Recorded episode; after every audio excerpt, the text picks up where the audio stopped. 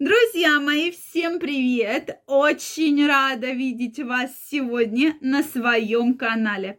С вами Ольга Придухина. Сегодняшнее видео я хочу посвятить теме. На эту тему часто задают вопросы. Вообще, вопросы любовниц всегда вызывают кучу дискуссий. И сегодня мы с вами разберем, какие же типичные ошибки совершают любовницы.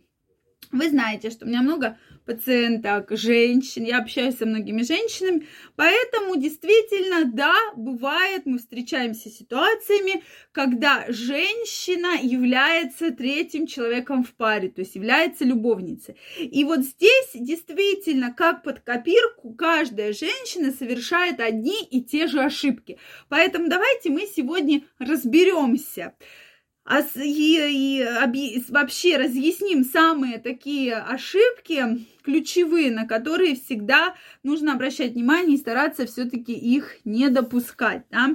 Поэтому, друзья мои, мне интересно знать ваше мнение, как вообще вы относитесь к этой теме. Действительно, напишите, если вам вы еще не подписаны на мой канал, я вас приглашаю подписываться, делитесь вашим мнением, вашими вопросами, задавайте в комментариях, и мы с вами обязательно их в следующих видео обсудим. Ну что, друзья мои, действительно, какие же самые основные ошибки совершают любовницы? В этом видео я вам расскажу свое мнение, как я это вижу, общаясь совершенно с разными женщинами.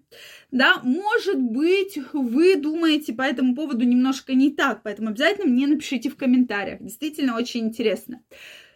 Любовница, да, всегда, когда женщина вступает в отношения. Может быть, сначала она про это не знает, да, и часто они вроде начинают встречаться, там любовь, морковь, все, влюбились, отношения, и вдруг мужчина говорит, ты знаешь, а у меня есть жена, но жена у меня болеет, да, а еще у меня есть ребенок или два ребенка, и мне их жалко. Жена-то у меня болеет, Поэтому детей э, я очень люблю. Жену-то я не люблю, я давно ее раз, разлюбил. Мы с ней живем как соседи. То есть она в одной комнате, я в другой, да, вместе мы не спим, дети у нас общие, но я ради детей играю данную историю. Я с ней обязательно разведусь, но не сейчас, потому что вот сейчас она болеет, какой-то, да, там болезнью вымышленной, но когда-нибудь она поправится, и как только она поправится, или как вырастут дети, мы с тобой обязательно поженимся. Соответственно, что делает в данной ситуации любовница? Верит. Правильно, друзья мои, она верит мужчине, что вот сейчас бедный мужчина страдает, у него и так все плохо, Ему нужна ваша помощь, ему вы нужна.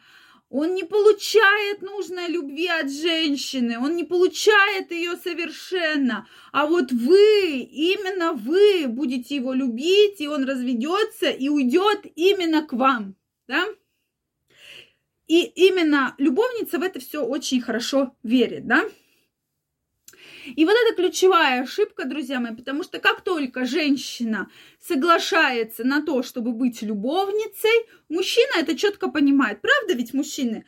То есть вы считаете, что все, она приняла условия игры. Это не я ее заставлял, это ее выбор, да? А потом начинается, да, вроде бы, я тебя так люблю, но я не хочу ломать твою жизнь, поэтому давай расстанемся, потому что я с тобой не могу жить, потому что у меня жена болеет. И то есть вот эта вся история, и вот любовница в это верит. Кто-то в это верит год, кто-то верит пять лет, а кто-то верит 20 лет, да?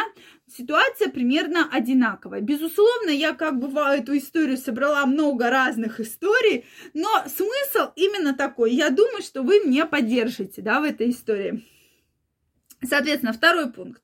Мужчина четко говорит, что мы с женой соседи. Мы с ней вообще не спим, вообще. Мы и не любим друг друга. Мы живем ради детей, да, и я ее оплачиваю ей вот это вот лечение, от которого она все время там что-то болеет. Но потом там через год, через два оказывается, что у них родился ребенок, например, да, то есть каким-то чудесным образом, что они не спят вместе, они соседи, но ребенок родился.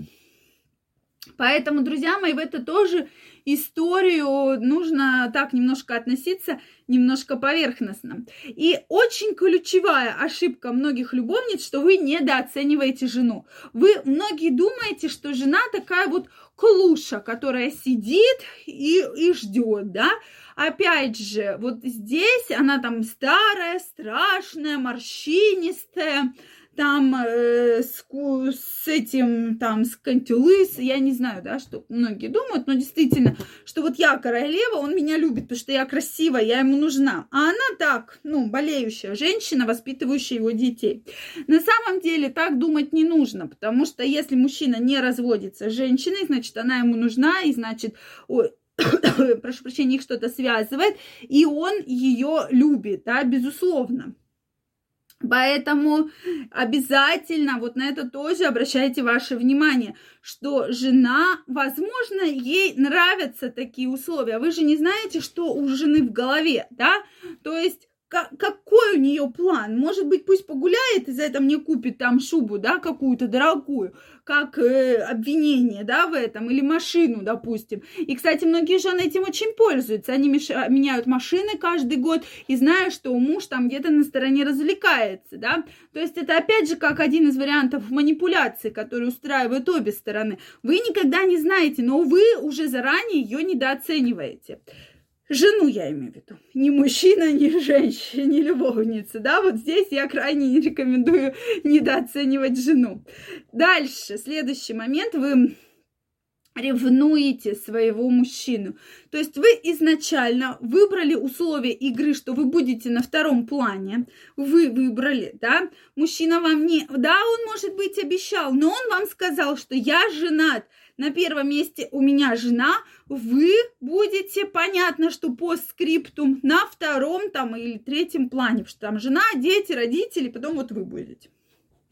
Соответственно, а вы считая, что это ваш мужчина, ваш, вы как бы вот так вот планомерно его ревнуете, вот он с ней, вот что они там делают, и вы про это думаете, думаете, думаете постоянно, вы себя этим выжигаете. Вы у себя убиваете женскую энергию, вы у себя убиваете любые положительные эмоции, положительные мысли, вы у себя убиваете вообще потенциал к развитию.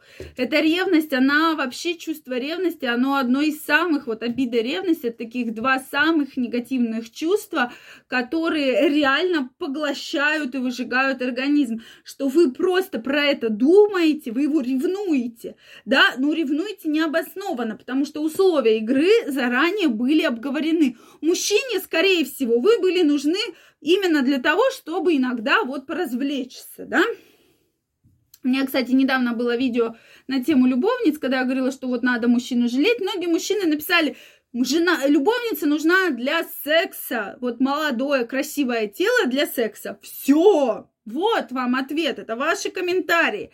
Да, что именно для секса. Вот а вы к нему относитесь как уже к своему мужчине, и, соответственно, его уже приравниваете к себе, что мы одно с тобой целое, да?